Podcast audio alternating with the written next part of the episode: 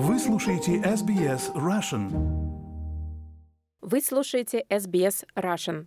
Несколько месяцев назад в австралийских СМИ бурно обсуждались случаи нападения собак Динго на туристов на острове Гарри в штате Квинсленд. В преддверии летнего сезона мы решили поговорить с биологом Катей Овсяниковой о самых распространенных ошибках туристов, которые привлекают собак Динго и потенциально ставят как человека, так и дикое животное в опасность.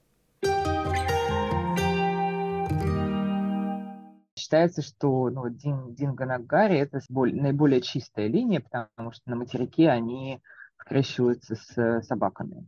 Конечно, там огромная проблема в том, что люди не слушают, что им говорят, а, во-первых. А во-вторых, динго выглядит ну, как бы они небольшого размера, они выглядят как собаки. И люди не отдают себе отчета в том, что это вообще-то опасный хищник, что это дикие животные, что надо следовать правилам поведения, и хотя там ну, информация о том, как себя вести, висит повсюду, и рейнджеры занимаются регулярно объездами и разговаривают с людьми, но в целом из-за того, что там туризм такой неограниченный, то есть кто угодно может взять и приехать, контроля за этим не то что мало, просто у них не хватает ресурсов. Даже поговорить вообще со всеми этими, ты с каждым из этих тысяч туристов – принципе невозможно. А рассчитывать на то, что все прочитают и будут следовать предписаниям, ну, тоже как бы понятно, как это работает.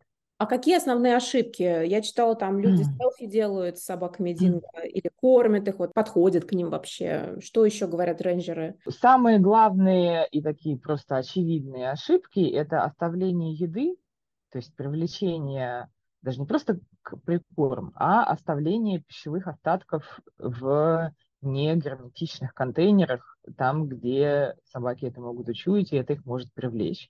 Это во-первых.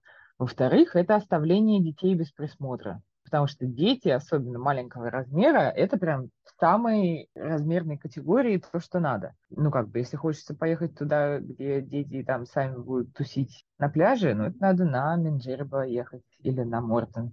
Плюс хищники типа белых медведей и волков, это такие очевидные хищники. Если тебе там приходит в голову прикармливать или там приманивать медведя, ну, ты как бы сам дурак, но это довольно очевидно. На Гарри получилось так, что так как Динго совсем, во-первых, не всегда агрессивные, и не все, это, они очень индивидуальные, как и любые хищники, как и любые животные, то там в целом сложилась такая как бы культура у посетителей, что типа если динго подходит, то это окей. Нужно как бы превентивно их приучать к тому, что подходить к людям это не окей. Отпугивать заранее, ну, грубо говоря, белому медведю ты не позволяешь подойти к тебе на опасное расстояние. Это главный принцип. Ты либо его избегаешь, либо ты его агрессивно отгоняешь. Там как бы этого не делается, и это никоим образом не вина рейнджеров, потому что их всего несколько человек, ну просто это невозможно делать в таких масштабах, они перегружены работой. Но тот факт, что люди пытаются с Динго подружиться, это, естественно, подливает масло в огонь. Еще они нам сказали, что это, ну, то есть, как я уже сказала, это далеко не все животные, которые агрессивные. Они нам рассказали, что это в целом такие как бы молодые самцы, подростки такие агрессивные. То есть вот у них есть возраст, там, типа, где-то с года там, до двух или трех лет, когда у них прям такое вот наглое поведение очень выражено. Типа там вот было видео, там, как э, Динго там укусил туристку за попу. Ну вот, вот типа того. А потом, ну, как-то они поуспокаиваются, начинают заниматься размножением, у них это немножко проходит. Но вот этот вот период очень важно именно конкретных, во-первых, животных отслеживать, и, во-вторых, контролировать поведение людей, которые имеют столкновение вот с этими проблемными животными. Точно так же работает там проблемы с большим количеством других видов. У касаток тоже там касатки, которые таскают рыбу, это далеко не все.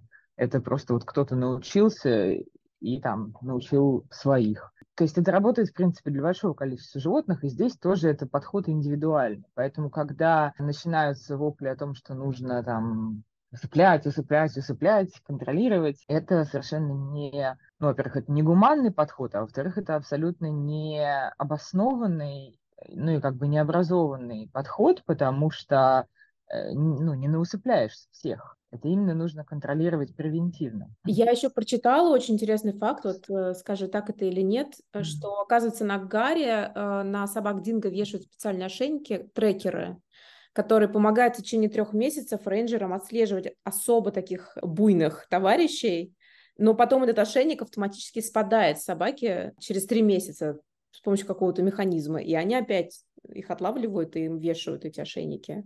Да, так и есть. В целом мечение там, ошейниками это довольно обычная практика для разных животных.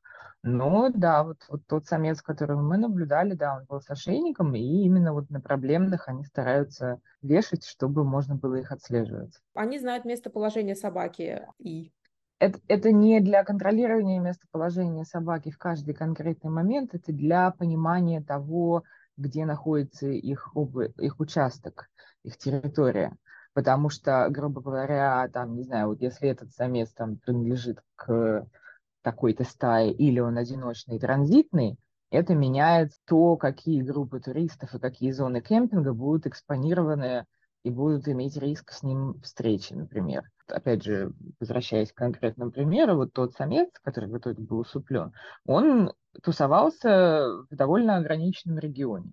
И это там, где случилась атака, там, где случилась и вторая атака. То есть он вот прям вот был ну, практически там оседлый. И я знаю, что сейчас они закрыли несколько кемпинговых зон, именно потому, что там вот это находится в районе проблемных э, собак, а э, люди, к сожалению, не слушают, когда им дают инструкции. Как тебе кажется тот факт, что собаки динго очень похожи на собак? Это можно считать одним из ключевых моментов таких, которые позволяют люд- людям не слушать правила, которые стоит соблюдать. Они думают, ну собака же все равно, но она же поймет. Вот если бы это все-таки был белый медведь, мы бы все равно бы не стали их подкармливать. Ну, надо сказать, ты удивишься к тому, что человеческая глупость не имеет, в общем, границ. Белых медведей тоже подкармливают. Но, скорее, все-таки от скуки их подкармливают те, кто долго живет там типа на полярных станциях или, или там военных станциях. Все-таки туристам, ну, редко приходит в голову делать селфи с белыми медведями, слава богу. Но это белый медведь это огромный хищник. Как бы они большие, они страшные.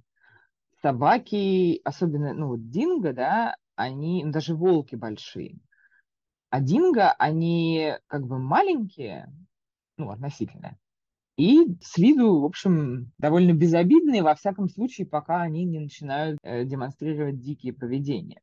Но штука в том, что если ты спросишь специалистов по бродячим собакам, которых здесь вот, например, немного, потому что система развита, да, но, допустим, в России бродячие собаки взбиваются в стаи.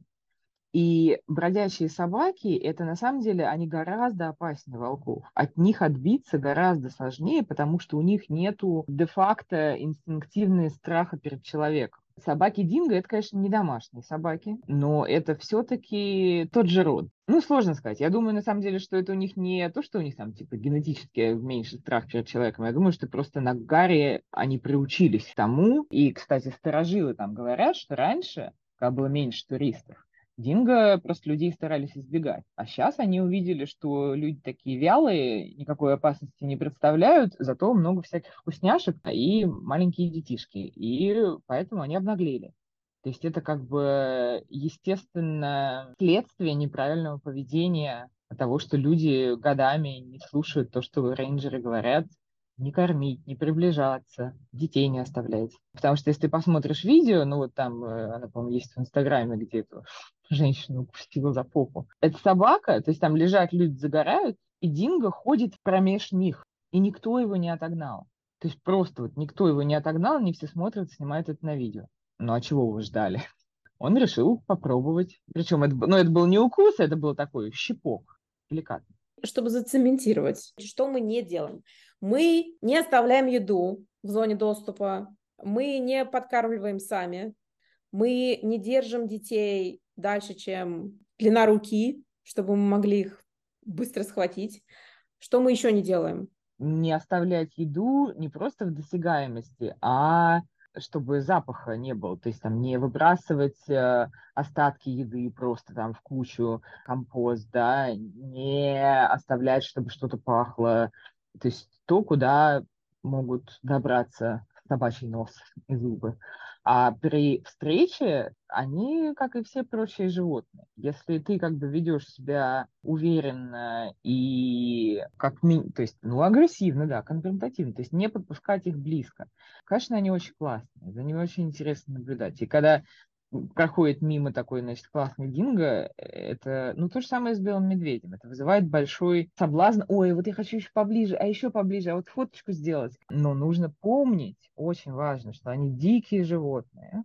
И да, они могут привести друзей. И поэтому, когда, если там есть какое-то животное, надо, да, ну вот с палкой на него побежать, отогнать, чтобы он знал, что от этих странных, непредсказуемых людей надо держаться подальше. Посигналить на машине, там еще что-то. А фотографии делают только там телевиком или в бинокль наблюдать.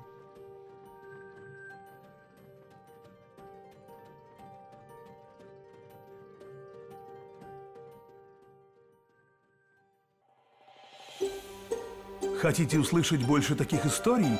Это можно сделать через Apple Podcasts, Google Podcasts, Spotify или в любом приложении для подкастов.